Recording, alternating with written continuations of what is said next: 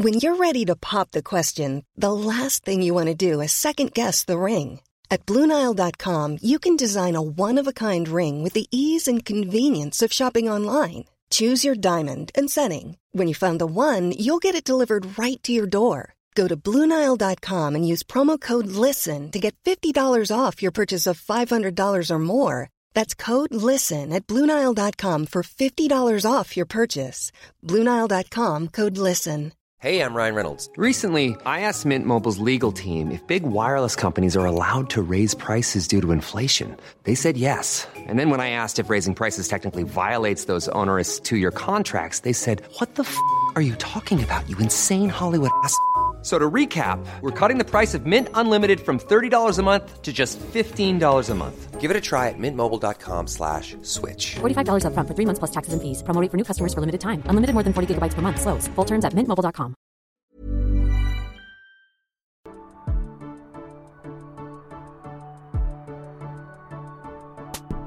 Hello and welcome to Breaking Down Bad Books, a podcast analysing trashy bestsellers from a literary perspective. And today we're looking at chapters 4, 5, and 6 of Insurgent.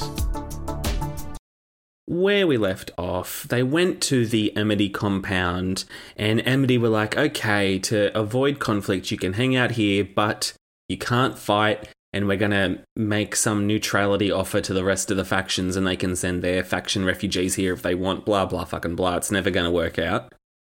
And then Marcus, he's been running off to have some private chats with that scarred lady that is in charge of Amity. Well, she's the Amity spokesperson or whatever. And Tris has been eavesdropping. Nah, that's basically all that's happened so far. So we start chapter four with Caleb just talking Tris's ear off about some sort of bullshit biotechnology thing that he's reading about. You know how he's erudite, so he likes to read books. And apparently, he also likes to mansplain because he's like, oh, biotechnology has been around for a long time, but it wasn't always very effective. And Tris is like, uh huh. And they're eating breakfast while he's droning on. And Tris could not give a shit. And he's saying erudite scientists developed this highly effective mineral solution a while back. It was better for the plants than dirt. Ugh. Like, ugh. he's talking about irrigation or something. Ugh. No one cares.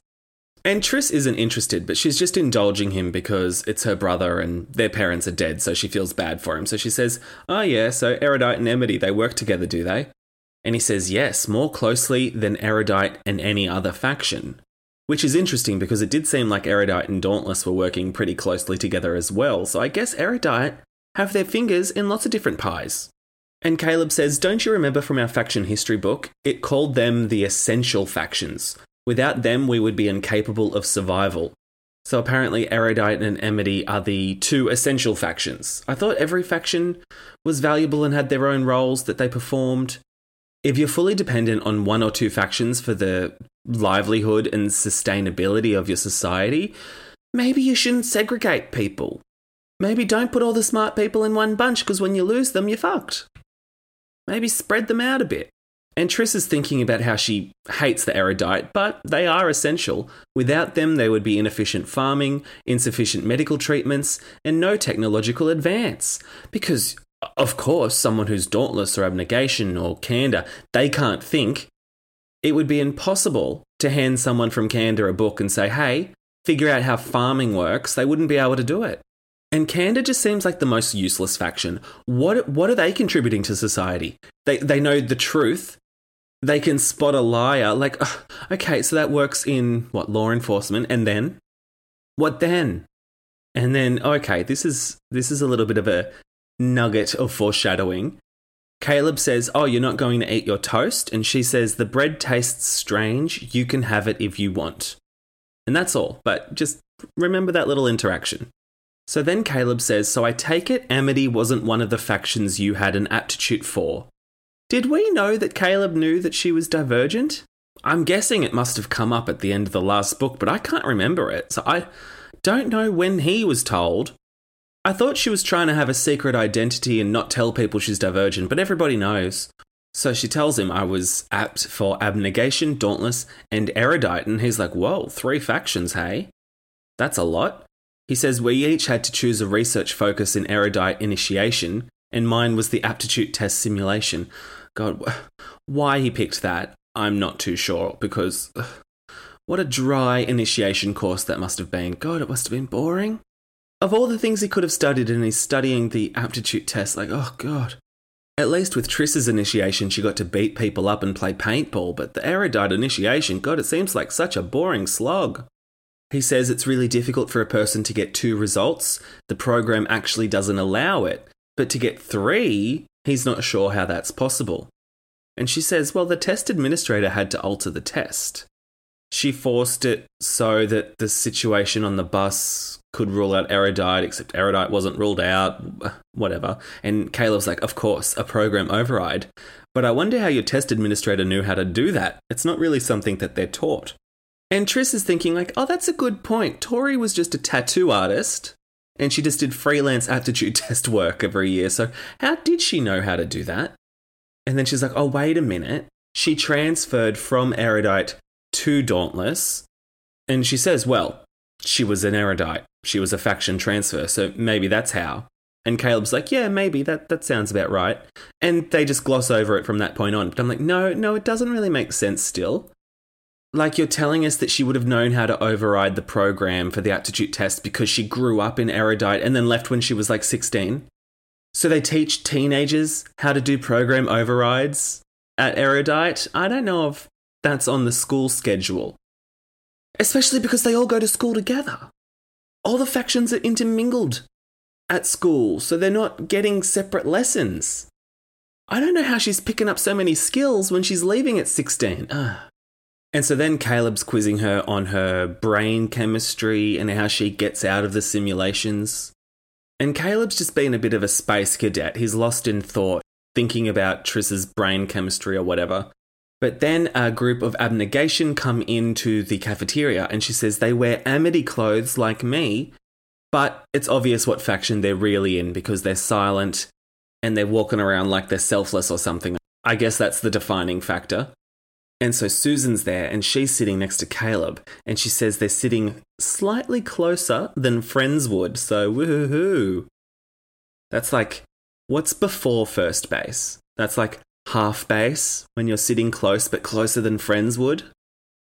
They're like elbows are brushing together, so I think that's like abnegation foreplay. And so Caleb and Susan start making small talk, and Tris is like, Well, this is boring, and she's about to leave. But then Tobias comes in, and he looks harassed. And she says, Oh, he must have been working in the kitchen this morning. As part of our agreement with the Amity, I have to do work in the laundry rooms tomorrow. And she's like complaining, but you know what? No, carry your weight. You're sitting there eating free food. You're expecting everyone else to clean your clothes and wash your dishes? No, contribute. But four, he's not having it. He's like, oh, if we stay here much longer, I'm going to punch someone and it's not going to be pretty. I don't know if you can punch someone and have it be pretty, so Okay. And Tris thinks, oh, it must have something to do with Marcus. That's why he's a bit upset. And she also says Tobias doesn't like the dubious looks the abnegation give him when he refers to Marcus's cruelty. And Susan is sitting right across from him, so that must be why he's not bringing up Marcus. So it's something to do with Marcus. Okay. A confusing way to phrase that for us, but okay. And then she says Tobias goes completely still when a hand falls on her right shoulder, sending prickles of pain down her right arm. So uh, again, like why why are we getting Tobias's first reaction rather than your reaction? Something happens to her and she says Tobias goes still. Like I it's just weird sentence structure going on here. But it's Marcus putting a hand on her shoulder, and obviously that hurts because she was shot in that shoulder.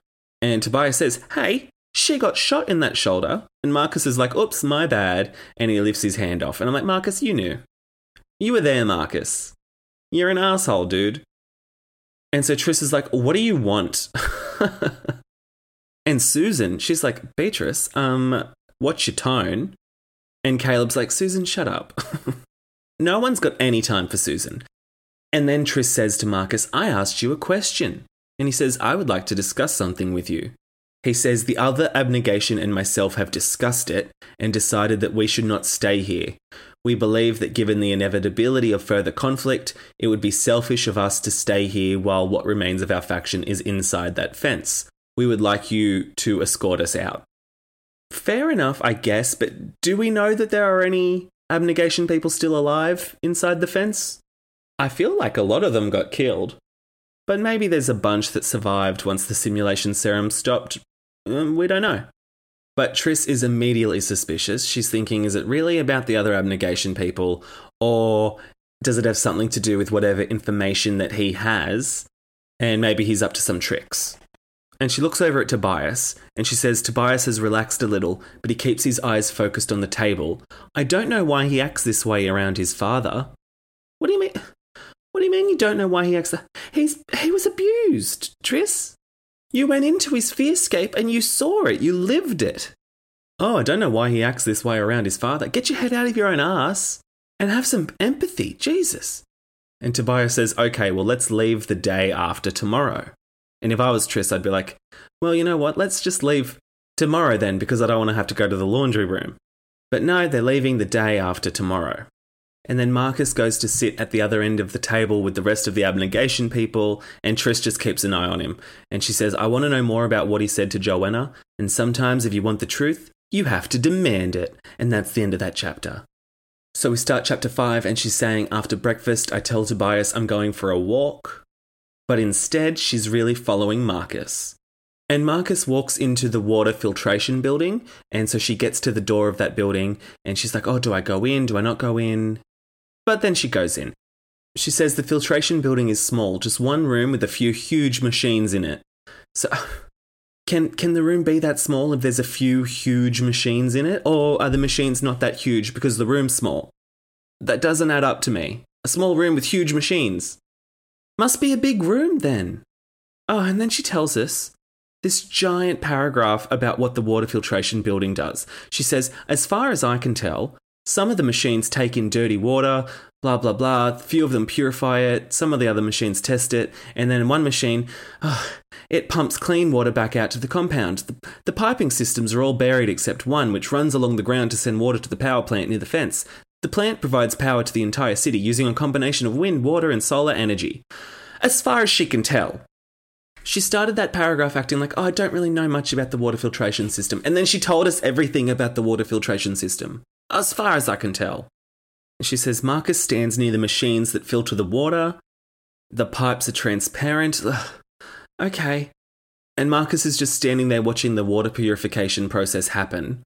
And she's just in the room behind him and he hasn't noticed yet. What's he doing there? He's just standing there watching the water get filtered. That's suspicious. And she's just stand- standing behind him, not saying anything yet, and they're both just standing there awkwardly.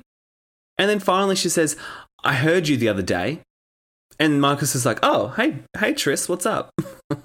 How'd you get in here? He didn't hear the door shut or anything, but he's like, oh, hey, hey, Tris. And she says, I followed you here. And like, yeah, okay. I don't I don't know if that is as impactful as you think it is. Like, okay, yeah. It's not a coincidence that you're here. And then she says, I heard you talking to Johanna about what motivated Jeanine's attack on abnegation. That's some stilted dialogue. I heard you talking to Johanna about what motivated Jeanine's attack on abnegation. Like, can you not just phrase that a bit more punchier? And Marcus is like, oh, this bitch. And he says, Did the Dauntless teach you that it's all right to invade another person's privacy, or did you teach yourself? And she says, I'm a naturally curious person. Don't change the subject. I don't know if she is that curious, is she? She's never really seemed that curious to me. He says, If you heard me talking to Johanna, then you know that I didn't even tell her about this. So, like, what makes you think that I would share the information with you? Which is a great point. Marcus, for being surprised, has been quite quick on his feet and just like naturally defending himself. I mean, he's an asshole, but he's like, hey, Tris, if you're going to come at me, come at me a bit harder than that, babe. Like, if you've eavesdropped on my conversation, then you already know everything. So, like, back off. And she says, well, my father's dead, so that's why I want to know. And then when she said the word dead, it, it, it hits her that her dad's actually dead. She says, oh, when I told Tobias on the train that my dad had died, died was a word that was just a fact detached from emotion. But dead, it strikes a blow like hammer to my chest, that word, dead. It's like, okay, died and dead are sort of the same thing. Whatever way you cut it, your dad's dead. Like, I, I don't see the difference here. And she says he may not have actually died for whatever information you were referring to, but I want to know if it was something he risked his life for. And Marcus is like, Yeah, it was. and she starts crying and she's like, Well, okay, um, do you want to elaborate? Was it something you're trying to protect or steal or what? And he's like, Oh God, Tris, I'm not telling you. But she's still sort of pushing for the answer and she brings up Jeanine and she says that maybe she could help. Against Jeanine, maybe? Uh, It's a bit unclear. But Marcus shoots that down. He says, You have no idea how ridiculous that sounds. You may have succeeded in shutting down the attack simulation girl, but it was by luck alone, not skill. I would die of shock if you managed to do anything useful again for a long time. Talk about sassy. I would die of shock if you did anything useful. Like, oof, that's harsh. The library is open because reading is fundamental. He just read her to filth. And she says, This is the Marcus that Tobias knows, the one who knows right where to hit to cause the most damage. Well, okay, yeah, but Marcus also physically abused Tobias, like with a belt strap and everything, so it's a bit different. I wouldn't go back to Tobias and compare your war stories because all he did was say that he would die of shock if you did anything useful, which is harsh. It's harsh, but it's a it's a bit different to the physical attacks, but yeah, sure. And Tris says, Tobias is right about you. You're nothing but an arrogant, lying piece of garbage. And Marcus is like, oh, okay, did Tobias say that, did he? and she says, well, no. he doesn't mention you enough to say anything like that. I figured it out all on my own. And Marcus just turns his back on her and looks back at the water purifier. Just not really given a much reaction at all. And she's standing there in triumph. And I'm like, try you you haven't won. You had one good little clap back, calling him a piece of garbage, but you didn't really get what you came in here for. And then she leaves the building. She just leaves. And then she's like, oh, wait a minute. I didn't actually find out anything. And it's like, yeah, you didn't. Also, why was Marcus just standing in the water filtration building? Are we ever going to circle back to that? We're never going to resolve that mystery. I don't know, because then she says that night I had a dream. She was in a field, there was a flock of crows. Oh, there's always a flock of fucking crows in her dreams, aren't there? Oh.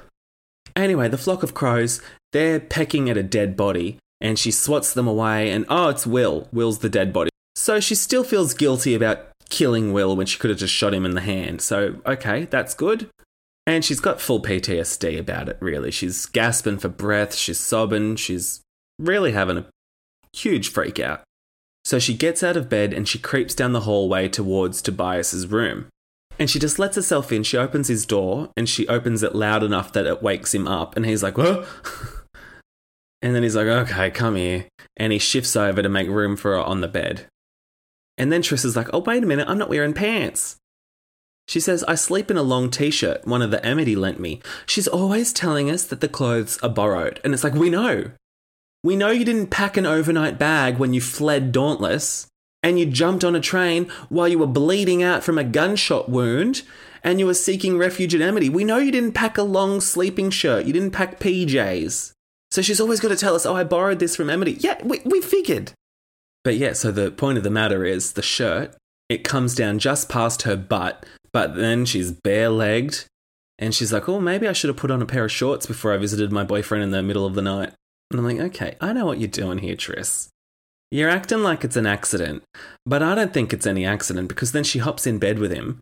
And of course, one thing leads to the other. I mean, they talk for a little bit about her having a bad dream or whatever.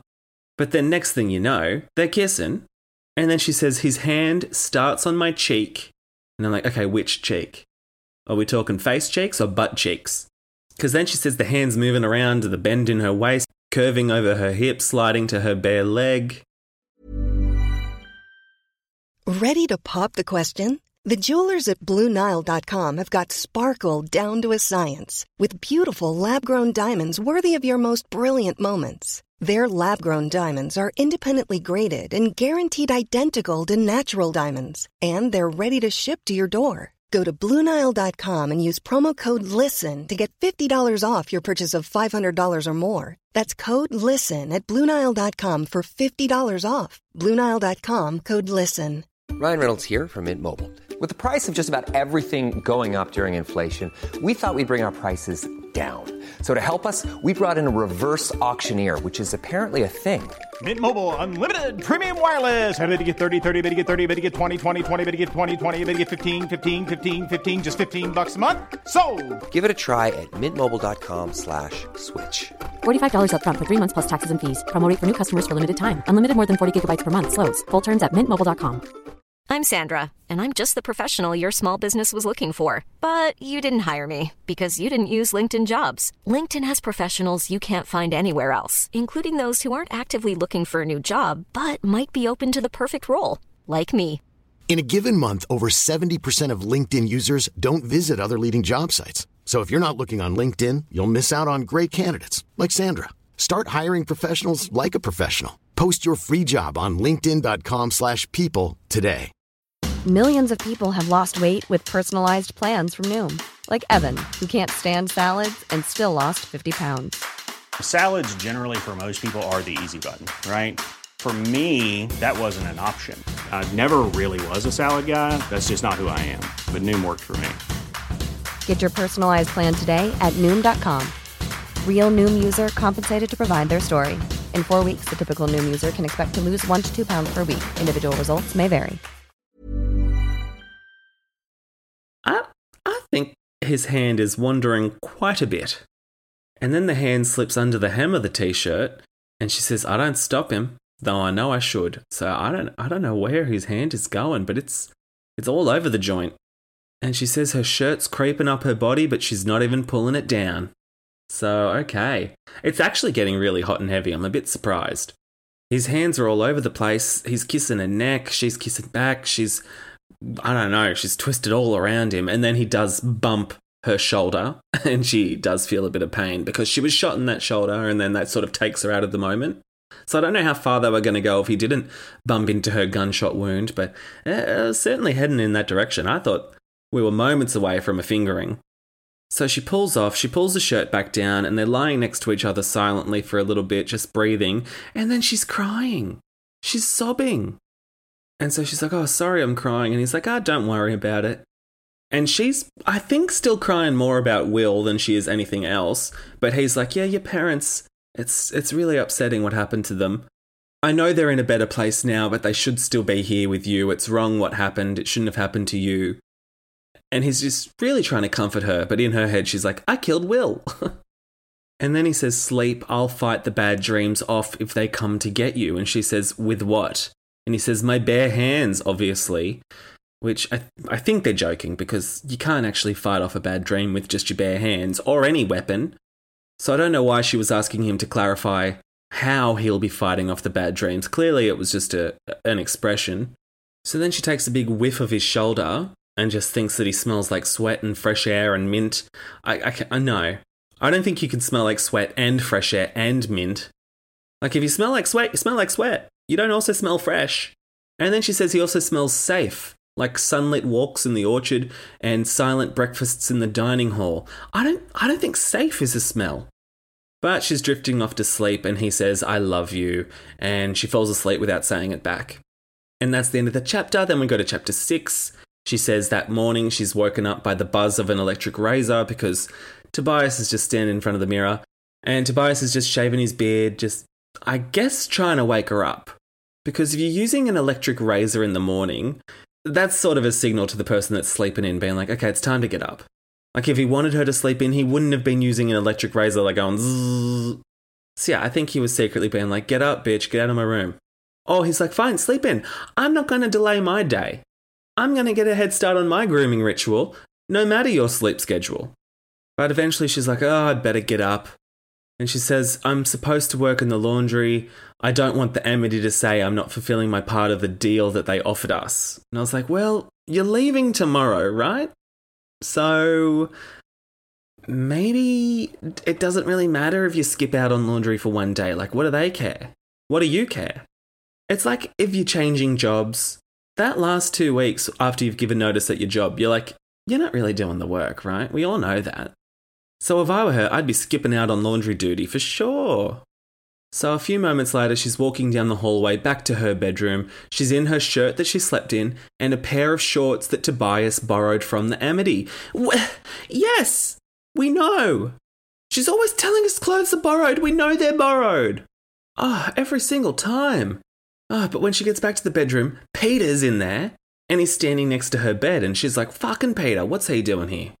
Remember, Peter is the guy that stabbed that guy in the eye and then tried to throw her into the chasm and then slammed her against the wall in the Dauntless compound. Yeah, he's he's a piece of shit of a person. So she's obviously a bit like, what the hell? And she's like, what are you doing in my room? And he says, well, what are you doing stalking Marcus? I saw you after breakfast yesterday. And she says, well, that's none of your business. And he says, well, I'm here because I don't know why you get to keep track of that hard drive. It's not like you're particularly stable these days. He does kind of have a point. She's not very stable. But she says, I'm unstable? I find that a little funny coming from you. And yeah, he's he's a psychotic asshole, but I think he is a smidge more stable than you just at this current point in time. And she says, Well, why are you so interested in the hard drive anyway? And he says, I'm not stupid. I know it contains more than the simulation data. Like, oh, can we just stop with the whole hard drive and simulation data? All these buzzwords that mean nothing. And she says, You think if you deliver it to the erudite, they'll forgive your indiscretion and let you back in their good graces. And he says, I don't want to be in their good graces. If I had, I wouldn't have helped you in the Dauntless compound. And she says, You helped me because you didn't want me to shoot you again. And he says, I may not be an abnegation loving faction traitor, but no one gets to control me, especially not the erudite. And I'm like, okay, this dialogue's all fun and all, but can we can we get to throwing hands? Let's spice up this conflict a little bit. And so she's moving around and she stands between him and the dresser, which is where she hid the hard drive. And I think by moving around to stand in between Peter and the thing that he's trying to find, like you're pretty much signaling where you hid it. Also, he probably would have figured that out already because where else can you hide it in that bedroom with one dresser and one bed? Like, I think it would have taken him all of three seconds to find it, quite frankly, Tris. But she says, I'm not going to reveal the hard drive's location by getting it out while he's in here, but I don't want to leave the path to it clear either. Again, I think you pretty much just shone a light on the path to it by standing there, but whatever. But it turns out she's too late anyway because she notices a bulge in one of his pockets. Okay. Oh, okay. And okay, her mind straight away says, "Oh my god, the hard drive is in his pockets," and I, I hope it, I hope so because I often notice bulges in pockets as well, but f- for very different reasons. And the thing that's creating the bulge is it's, it's very different to a hard drive. I don't know why she's looking down at Peter's crutch, but uh, uh, okay. Anyway, she's realized that he's got the hard drive in his pocket. And she says, Give it to me, or so help me, I will kill you in your sleep. And then he's like, Ha ha ha, if only you could see how ridiculous you look when you threaten people. Like a little girl telling me she's going to strangle me with her jump rope. Okay, fuck off, Peter. She shot you. You have a bullet wound from her shooting you, so I think maybe you should dial down the sexism. She's more than capable of beating you up. Like, she graduated at the top of the Dauntless class. Give her some credit. And she says, Don't call me little girl. And he says, I'll call you whatever I want. Okay, Peter, you've got the hard drive. Get the fuck out of there. What are you doing just hanging around having a chat? So she jerks into action. She punches him in the bullet wound in his arm. Then she's wrenching the arm. Peter's screaming at the top of his lungs. And then she's kicking him hard in the knee and he falls to the ground. And then she says, People rush into the hallway wearing grey and black and yellow and red. Oh, yeah, they're wearing clothes, clothes of certain colours. Like, she's always telling us what people are wearing. And it's like, I know. I know that different factions have different clothes, but you've already established that the Amity have lent people clothes. So, so it doesn't really matter who's wearing yellow at this point. So then Peter's lunging towards her. He punches her in the stomach. They're elbowing each other in the face, and then one of the Amity grabs her and pulls her off of Peter. And then Tobias is there and he's like, Calm down, Tris, calm down. And she says, He has the hard drive. He stole it from me. He has it. Each of those sentences, all three of them with an exclamation mark. Veronica Roth, she loves an exclamation. So then Tobias walks over and just steps on Peter's rib cage and then goes into his pocket and pulls out the hard drive. And then he says to Peter, We won't be in a safe house forever, and this wasn't very smart of you. And then he turns to Tris and he says, Not very smart of you either. Do you want to get us kicked out? And it's like, Okay, you guys are leaving tomorrow anyway. Who cares if you get kicked out? go out in a blaze of glory. Like, uh, you're leaving tomorrow. And then she's being pulled out of the room by this Amity guy, and she's like, "What are you doing? Let go of me!" Exclamation mark. And he says, "You violated the terms of our peace agreement. We must follow protocol." And Tobias is like, "Oh, just go. You need to calm down." So Tobias is off Tris. He is off her. And so the Amity drag her to a room that's labeled conflict room. And she's like, oh God, what is this? A timeout or something? And she's like, classic Amity, always putting people in timeouts. And it's not a timeout room. So they make her sit in a chair, and she's like, All right, I won't do it again. Jeez, calm down. And they say, We have to follow protocol. Please sit and we'll discuss what happened, and then we'll let you go. And then she looks behind her, and the old man's fumbling with something on the counter, and she's like, What are you doing? And he's like, I'm making tea. And she goes, I don't really think tea is the solution to this. And it's like, Oh God, Tris, they're not making tea. They're about to dope you up. Can you have a bit of spatial awareness and not just trust someone blindly when they say they're making a cup of tea. They're not making cups of tea, Tris. And so the other guy, he says, What do you believe the solution is? And she says, Throw Peter out of the compound. And this guy says, Well, it seems to me that you were the one who attacked him. Okay, how do you know that? And then he says, Indeed, you were the one who shot him in the arm uh, previously. Also, the rules were very clear. If one person gets in a fight, the other person also gets kicked out anyone involved with fighting gets removed from the compound. So I don't know why this guy's standing up for Peter of all people. And Tris is like, well, actually, since you didn't ask, but Peter stabbed someone in the eye with a butter knife. How about that? And then they shoot her up in the neck with some needle full of serum. because obviously they weren't making a cup of tea. Did you hear a kettle boiling, Tris? No, you didn't. So the old man's holding a syringe and he says, Sorry, dear, we're just following protocol. And there's dark spots in front of her eyes. And she can see a drop in the needle and it's bright green, the color of grass. Okay, thank you for explaining what bright green is. Why did she just elaborate on the color green for it? Okay, never mind. And so then the guy's like, Well, how do you feel? And she's like, I feel, and she thinks angry. And then she's like, Wait a minute, I'm not angry. And she says, I feel good kind of feel like I'm floating or swaying. How do you feel, by the way? So she's been doped up with like MDMA or something because she is really off her rocker. She is just happy and connected to the world. And I, th- I think it was an Eki tablet or something. And they say, Oh, you might be a bit dizzy for the rest of the day. Just, you know, go and rest. And she's like, Thanks, guys. She says, Oh, can you tell me where to find Tobias for? I mean, he's so handsome, isn't he? Oh, I don't really know why he likes me so much. I'm not very nice, am I? And the guy's like, Nah, you're not actually, but you could be nice if you tried a bit harder. And she goes, Oh, thank you. That is so nice of you to say. So I, I get that they've injected her with like a happy serum. I don't know why that's resulted in her just not having any filter and just saying whatever she thinks. But the needle has completely altered her brain chemistry. She's thinking about how silly the fight was. She's like, oh god, why do people fight? Caresses are so much nicer. Maybe I should have just run my hand along Peter's arm instead. That would have felt better for both of us, and my knuckles wouldn't ache right now. She's on pingers. She, she is pinging out of her brain. So then she's stumbling down the hallway trying to find Four because he's in the orchard or whatever, and she's clumsy and she's giggling at how clumsy she is. And she's outside and the trees seem greener. And she says, Oh, the trees are so green, I can almost taste it. And then she's like, Maybe I can taste it. And then she's thinking about how she wants to eat grass. She's full doped up. And then she says, Four. And then she thinks, Why am I calling out a number? And then she's like, Oh, yeah, his name is Four. That's hilarious. So then she finds Four. She goes to kiss him. And he's like, What? What's going on here?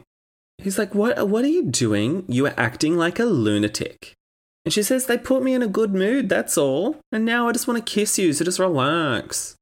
And he says, I'm not going to kiss you. I'm going to figure out what's going on. And then she says, I pout my lower lip for a second, but then I grin as the pieces come together in my mind. Okay, can you pout with an upper lip? I don't know if she needed to specify that she's pouting with her lower lip. Just there's so many extra words in this book than necessary. And she says, Oh, you like me because you're not very nice either at all. It makes so much sense. And he's like, Okay, bitch, we're going to go see Johanna. This is ridiculous. And she's like, okay, la da dee, la da da. And he's like, oh God, I'm going to carry you. So he picks her up and he starts walking to Johanna's office. I guess he knows where Johanna's office is because he finds it pretty quickly. So they barge in on Johanna. She's just sitting there trying to do some paperwork, and her hair is covering the left side of her face because, you know, she's horribly disfigured and probably self conscious about it. And then Tris says, You really shouldn't cover up your scar. You look prettier with your hair out of your face.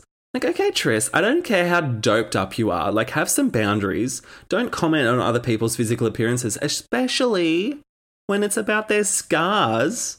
Uh, like, again, if they've doped her up with happy juice, I don't know why that's made her so honest.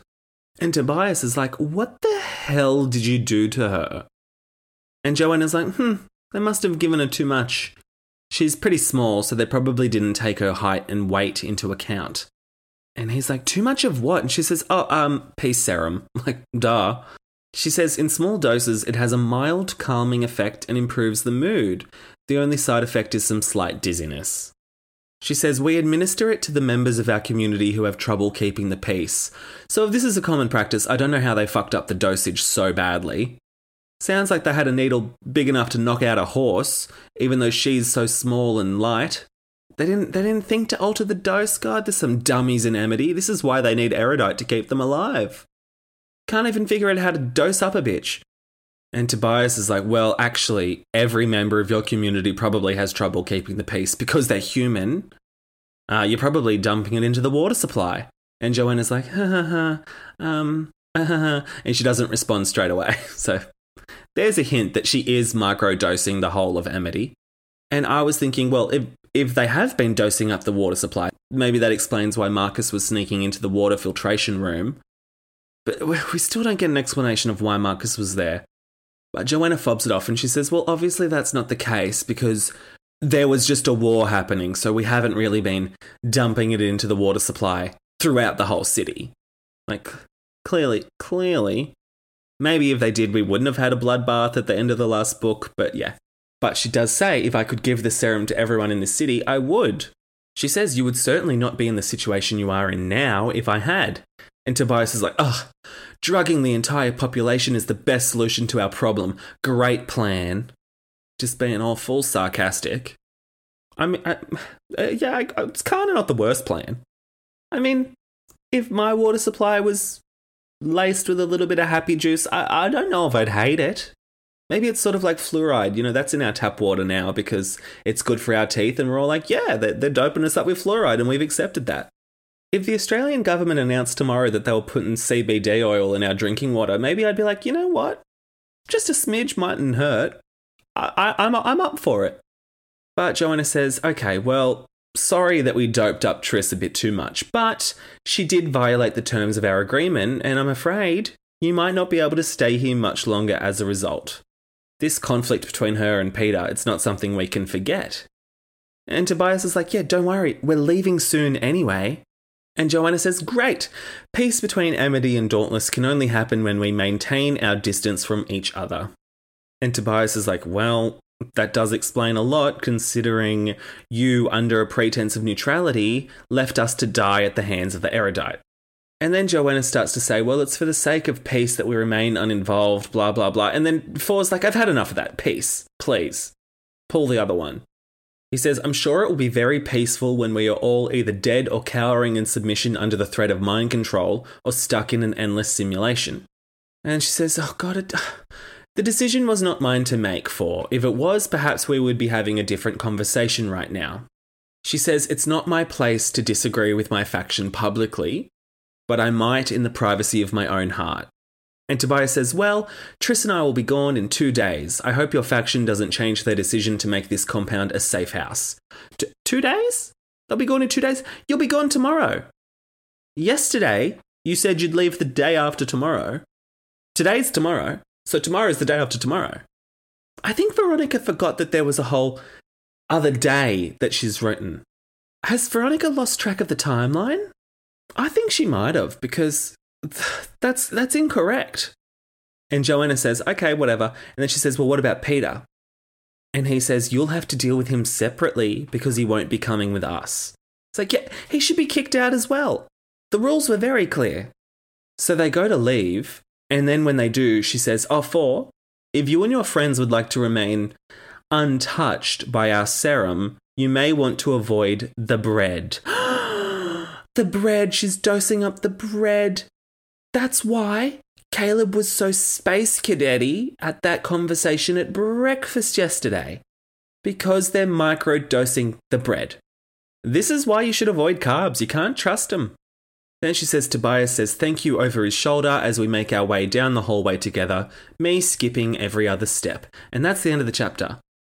So I wonder how long Tris is going to be this doped up little pothead because she's she was very insufferable in that chapter. I skipped over a lot of it, but she's she was doing a lot of thinking and smiling and whinging and oh, it was, it was a lot. But I'm keen for them to leave the Amity compound. I think we need to we need to leave the compound. It's been a few too many chapters in the compound. Let's get it moving. Let's get to stepping. And I'll see you guys next week for wherever the plot may take us. Bye. Send your burning thoughts, frustrations, and grievances on this latest chapter of this shitty book to breakingdownpod at gmail.com or on Twitter at podbreakingdown and Instagram at breakingdownbadbooks. You can visit www.breakingdownbadbooks.com for all the listen links, contact information, merch, and more. To support the show on Patreon and gain access to exclusive ad-free bonus episodes, visit patreon.com slash breakingdownbadbooks. Ratings and reviews on your preferred podcast platform are also a fun, free way to support the show. Breaking Down Bad Books is hosted by me, Nathan Brown, who you can follow on Instagram and Twitter at NathanBrown90. Thanks for listening and happy reading.